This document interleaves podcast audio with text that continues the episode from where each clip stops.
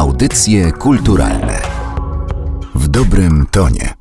Przed mikrofonem Magdalena Miszewska. Zapraszam na kolejny odcinek audycji kulturalnych. Dziś rozmawiać będziemy o lifestyle'u w PRL-u, a dokładnie o książce Paryż domowym sposobem o kreowaniu stylu życia w czasopismach PRL, która ukazała się nakładem wydawnictwa Muza, a której autorką jest mój dzisiejszy gość Agata Szydłowska. Cześć. Cześć. I zanim przejdziemy do tego, jaki ten styl życia był w tych czasopismach proponowany i w zasadzie do kogo były one kierowane, to myślę, że warto byłoby nakreślić pewną sytuację, w której te PRL-owskie czasopisma się znalazły, ponieważ pisząc o stylu życia, one jednocześnie ten nowy styl życia tworzyły, bo to był czas dużych przemian społecznych e, w Polsce i w zasadzie e, mieszały się ze sobą wszystkie klasy społeczne i cała ta społeczna rzeczywistość wywróciła się do góry nogami. Tak, zdecydowanie. To jest zresztą bardzo ciekawy wątek, bo jak czytałam takie bardziej teoretyczne opracowania na temat stylu życia, które powstawały w kontekście brytyjskim czy w kontekście amerykańskim, czyli oczywiście zupełnie zupełnie innym kontekście niż nasza tutaj powojenna rzeczywistość, to była mowa o tym, że w ogóle koncepcja stylu życia, ona się pojawia w momencie takich gwałtownych przemian społecznych, kiedy stare autorytety i stare sposoby, czy tradycyjne sposoby przekazywania wiedzy o tym, co jest dobre, co jest złe, jak się zachowywać, co jeść, gdzie chodzić, co czytać, one przestają funkcjonować i potrzebne są nowe autorytety.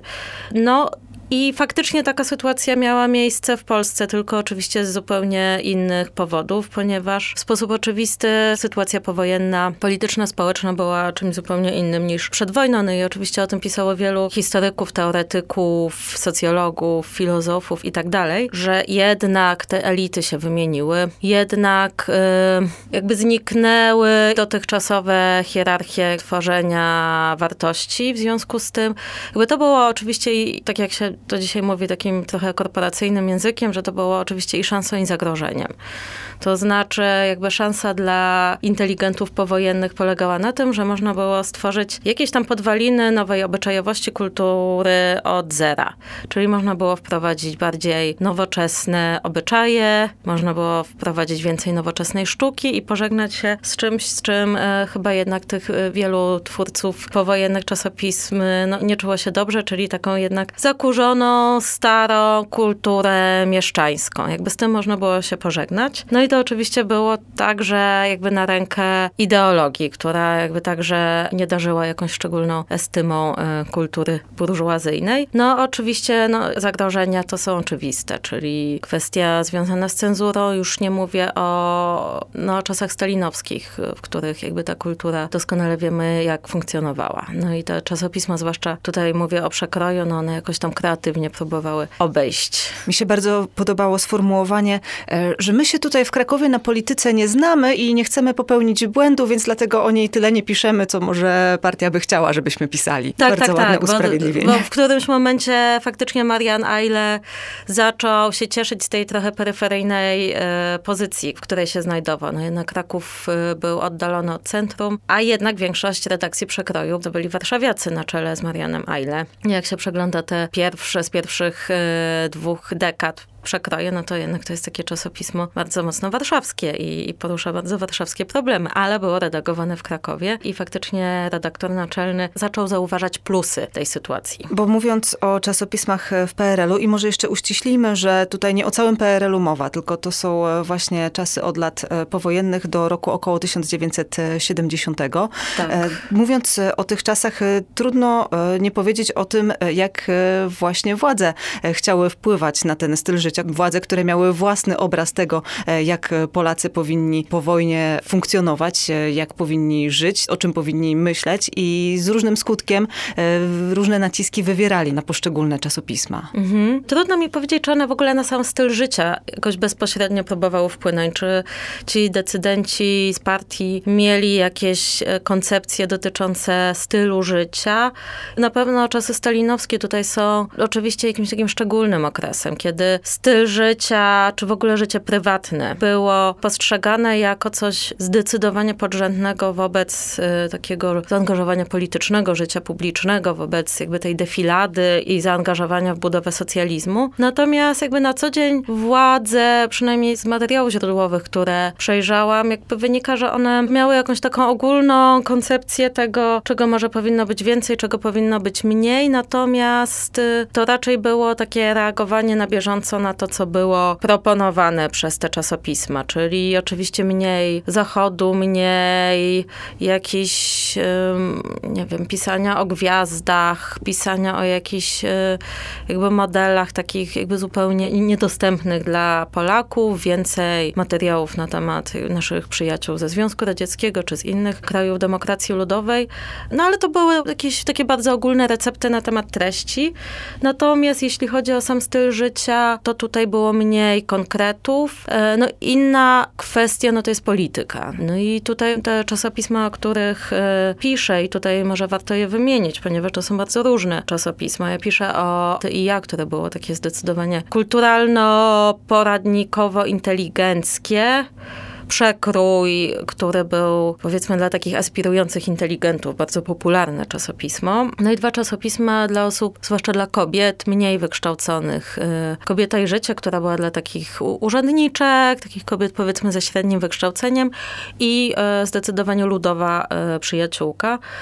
No i tutaj kwestie jakby zaangażowanie polityczne tych poszczególnych czasopism było różne i też wymagania co do nich były różne. I oczywiście można się spodziewać, że politycy z biura prasy byli najbardziej zainteresowani tymi masowymi czasopismami skierowanymi do ludu, czy do osób mniej wykształconych, czyli tutaj przede wszystkim przyjaciółka i kobieta i życie, które zresztą zostały powołane jako takie tuby propagandowe.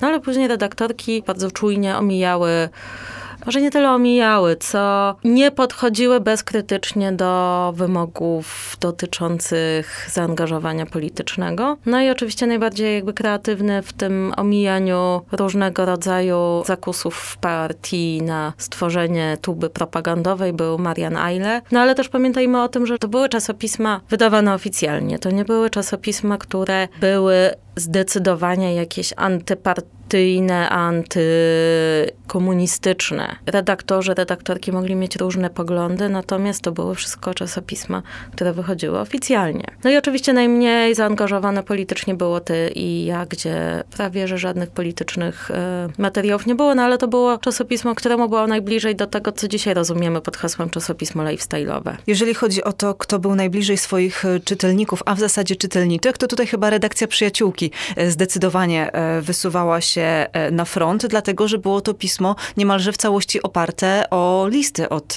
czytelniczek, czyli tam redakcja doskonale wiedziała, czym żyją kobiety na wsi. I mało tego, nie tylko wiedziała, czym żyją, ale też wiele z nich nauczyło się czytać z przyjaciółki. To jest bardzo ciekawa rola czasopisma. Tak, podobno tak, aczkolwiek jak pisze monografka przyjaciółki Zofia Soku, to trudno to zweryfikować. To znaczy były faktycznie takie akcje pod hasłem naucz się czytać z przyjaciółką, ale trudno powiedzieć na ile jakby faktycznie, jaką to miało skalę i jaką to miało skuteczność, ale fakt jest taki, że to były narzędzia bardzo modernizacyjne, to znaczy no, tutaj przede wszystkim właśnie przyjaciółka, której terenem była wieś, no i to było takie jednak oręże modernizacji, no i te redaktorki przyjaciółki, one były też świadome tego, że są dosyć duże problemy do rozwiązania związane właśnie, no takie, no one były takimi pozytywistkami, że trzeba nauczyć czytać, pisać, nauczyć w ogóle czytelniczki jakiegoś y, rozeznania w świecie, że trzeba walczyć z czymś, co one nazywały ciemnotą, zabobonem. No to oczywiście nam się wszystko łączy z walką z kościołem katolickim i wpływem księdza proboszcza na parafianki. One próbowały jakoś tam ukrócić te zakusy partii, żeby wprost walczyć z kościołem, ponieważ były świadome tego, że to jest przeciwskuteczne, ponieważ y, czytelniczki są katoliczkami i jakby one nie chcą bezpośrednich ataków na Kościół, czyli one jakby wiedziały, że tutaj nie chodzi o to, żeby walczyć z wiarą, tylko żeby walczyć z instytucją. No i to też pokazuje taką słabość partii w tamtym czasie, że jakby ta partia ona bezpośrednio nie miała wpływu, może inaczej, ona miała wpływ, ale ona nie miała bezpośrednio dostępu do ludzi, którzy gdzieś tam byli pochowani na wsi i ten bezpośredni kontakt z tymi ludźmi miały właśnie redaktorki przyjaciółki, właśnie Kościół.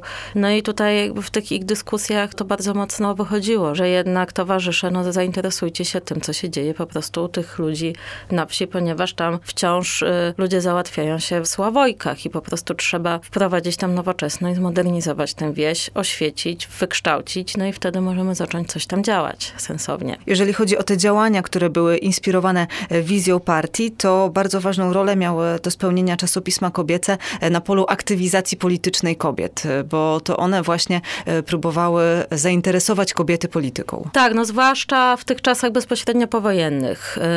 Czyli tutaj przede wszystkim mowa jest znowu o przyjaciółce i kobiecie i życiu, które właśnie zostały powołane przed y, wyborami po to, żeby uzyskać głosy wyborcze kobiet.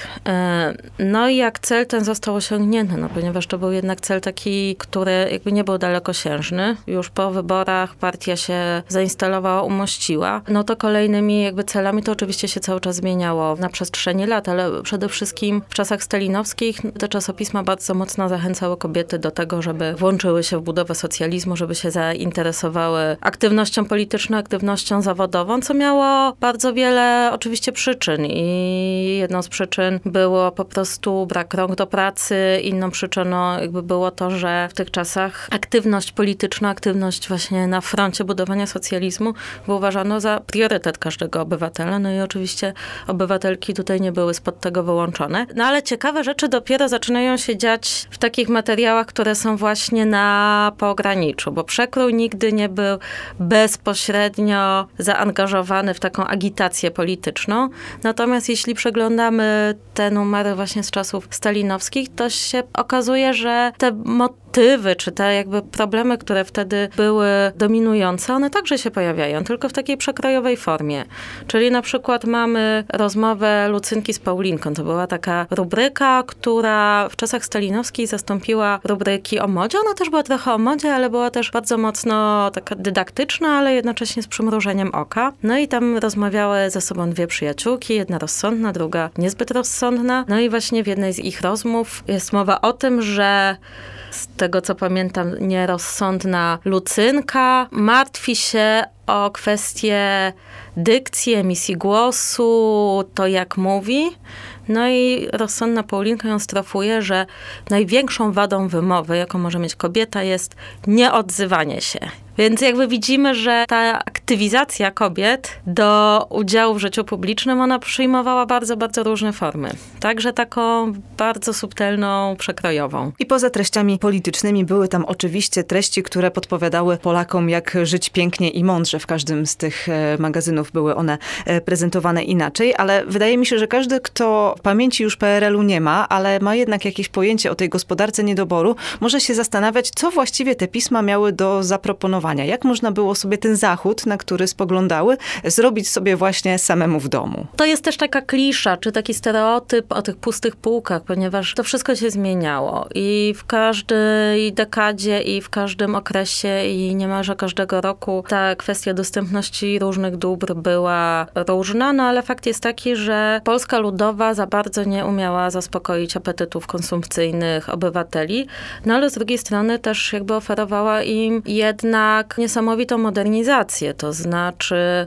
bardzo dużo treści z końca lat 50., z początku lat 60. poświęconych jest temu, że te mieszkania są takie byle jakie, małe, ciasne, no ale jednak były, więc jakby te czasopisma, one towarzyszyły Polakom w takim jakby momencie budowania się i urządzania się. No ale to oczywiście to jakby urządzanie się było skrojone na możliwości. No i też musimy pamiętać o tym, że mimo tego niedoboru artykułów konsumpcyjnych, jednak były różnego rodzaju style, gusta i różnego rodzaju oferta sklepowa. No i w tej ograniczonej, ale jednak jakkolwiek przy zachowaniu wszystkich proporcji zróżnicowanej ofercie poruszać się właśnie uczyły te czasopisma, które były też takimi jednak arbitrami dobrego smaku. No i zdecydowanie, zwłaszcza pod koniec lat 50. i w latach 60., to co było uważane za dobry smak, no to były meble i w ogóle urządzenie modernistyczne. Natomiast jeśli chodzi o w ogóle radzenie sobie, no oczywiście no tutaj nam się jakby otwiera cały niesamowicie duży temat takich y,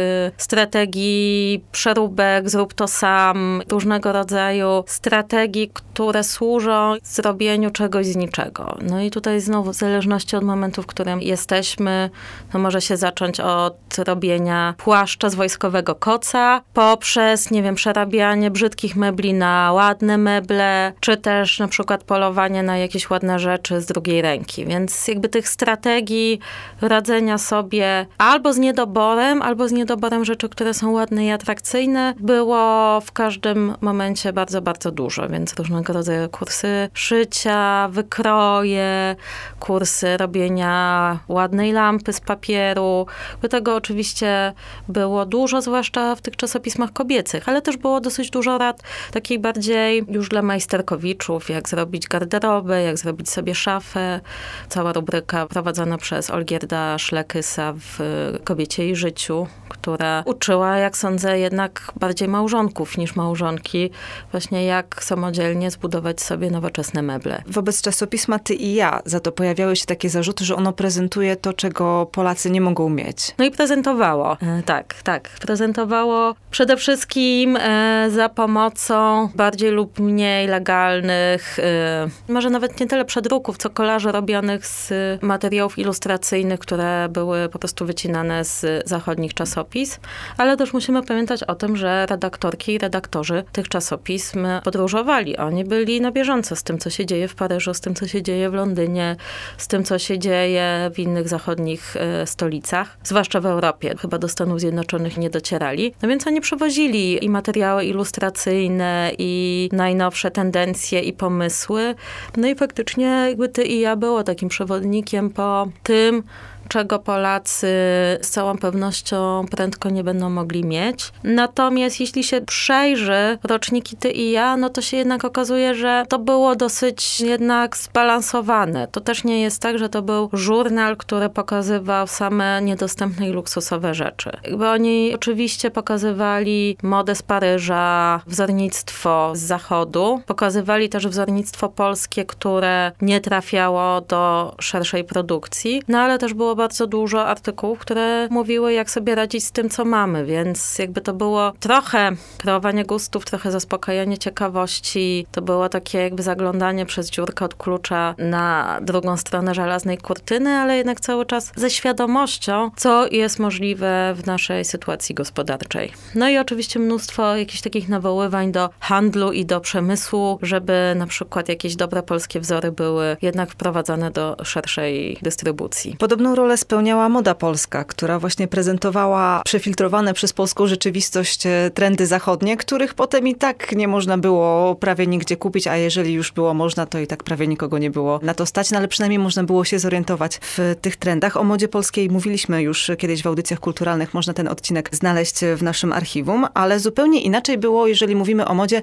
w przypadku Barbary Hoff i jej rubryki w przekroju, ponieważ e, ona prezentowała to, co można było e, zrobić sobie samemu samemu albo znaleźć samemu i potem nosić. I do tego stopnia miała wpływ na e, kobiety w Polsce, że kiedy pojawiła się jakaś jej porada właśnie w tej rubryce, to w ciągu następnych kilku dni Polki masowo prawie według tych porad e, się ubierały i wychodziły na ulicę. Tak, podobno tak było. I przekrój miał tutaj jakiś fenomenalny wpływ. To wszyscy rozmówcy mi mówili, że faktycznie jeśli coś się pojawiało w przekroju, jakaś rada, jak na przykład zrobić chustkę z czegoś tam, to za parę dni pół Warszawy i pół Krakowa i pół Poznania chodziło w tego typu chustkach. No i tutaj Barbara Hoff i jej rubryka jest chyba najlepszym przykładem właśnie takiej strategii tłumaczenia tego, co fajnie i dobrze i miło byłoby mieć na to, co można mieć. Czyli jakby tłumaczenia jakichś elementów, najatrakcyjniejszych elementów z mody, która się pojawiała na zachodzie, na możliwości jakby lokalnego przemysłu i możliwości także w zakresie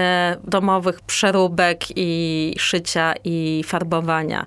Chociaż co ciekawe, to chyba mi mówił Wojciech Plewiński, że no musimy pamiętać o tym, że w tym czasie dziewczyny umiały szyć. To nie była jakaś y, wyjątkowa umiejętność, jednak żeby sobie radzić i jednak ubrać się w coś w miarę ciekawego, no trzeba było posiąść jakieś tam podstawy w zakresie tego rzemiosła.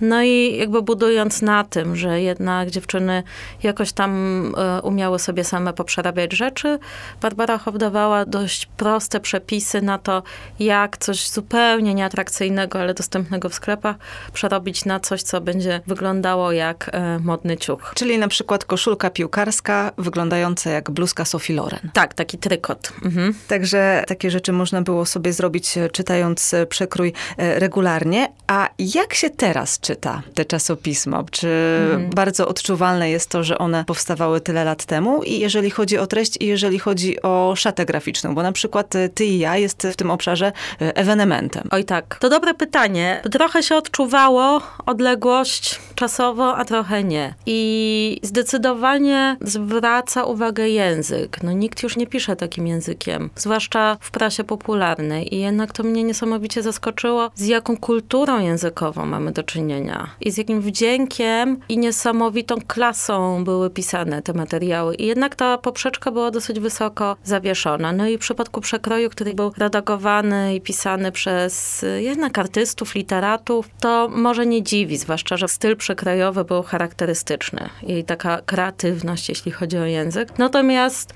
ty i ja, które było takie bardziej dziennikarskie, takie poradnikowe, no to nie było jakby czasopismo, które samo w sobie byłoby jakimś takim powiedzmy artystycznym przedsięwzięciem. Tam też te artykuły, te teksty, one mają niesamowicie dużo wdzięku i takiego subtelnego humoru. I to było niesamowite i to było bardzo przyjemne. Natomiast y, wiele rzeczy zdecydowanie się zestarzało i z przykrością muszę stwierdzić, że najbardziej się zestarzały dowcipy. I te, zwłaszcza z przekroju, wszyscy wspominamy z jakąś taką niesamowitą nostalgią te różne e, żarty rysunkowe, one się piekielnie zestarzały. Przynajmniej dla mnie, ale rozmawiałam z wieloma osobami o tym i zdaje się, że no mało kto mówi, że król jest nagi, ale jednak żarciki się strasznie zestarzały. Nie wszystkie, ale większość tak. No i szata graficzna zupełnie nieprzystająca do tego, co dzisiaj się wydaje. To znaczy, zaczynając chociażby od reklam, no to jest taka rzecz, która dla czytelników, którzy niewiele wiedzą, czy niewiele pamiętają na temat y, centralnie sterowanej gospodarki, to może być zaskakujące, że e, reklamy tworzyli bardzo często graficy albo fotografowie zatrudnieni w tych czasopismach, no i one mogły mieć niemalże dowolną formę. I one też mogły się zmieniać. To znaczy nie było czegoś takiego jak, czy rzadko było, jak jakaś marka, która miała swój wizerunek, no i ten wizerunek był w miarę utrwalany przez y, te przekazy wizualne. I, I o tym mi Wojciech Plewiński opowiadał, że z jakiegoś tam powodu, chyba żeby jednak dostać jakieś pieniądze, bo chyba jednak czasopisma za te reklamy jakieś tam pieniądze dostawały, godzili się, żeby opublikować reklamę na przykład lodówki, no ale nie chcieli, żeby ta reklama była brzydka i nie pasowała do stylu czasopisma, więc sami ją robili. No i tutaj było całe pole do kreatywności i akurat w przypadku lodówki Wojciech Plewiński e, umieścił w lodówce pingwina wypchanego. No jest scenka, jak zaskoczona dziewczyna otwiera lodówkę, tam pingwin. Ty i ja także te reklamy były tworzone przez grafików i one także były spójne z całą szatą wizualną tego czasopisma. No i Ty i ja było faktycznie tutaj ewenementem. Ono było pod względem grafiki naprawdę luksusowym czasopismem. I warto pamiętać o tym, to zresztą Teresa Kuczyńska, redaktorka z Ty i ja, z którą rozmawiałam, podkreślała wielokrotnie, że to było pierwsze czasopismo, które zatrudniało dyrektora artystycznego i on był niemal równy redaktorowi naczelnemu. On miał bardzo bardzo dużo do powiedzenia. On zlecał okładki, on jakby wymyślał całą szatę graficzną, no i jakby tutaj widać, że każda rozkładówka jest niemalże odrębną kompozycją plastyczną.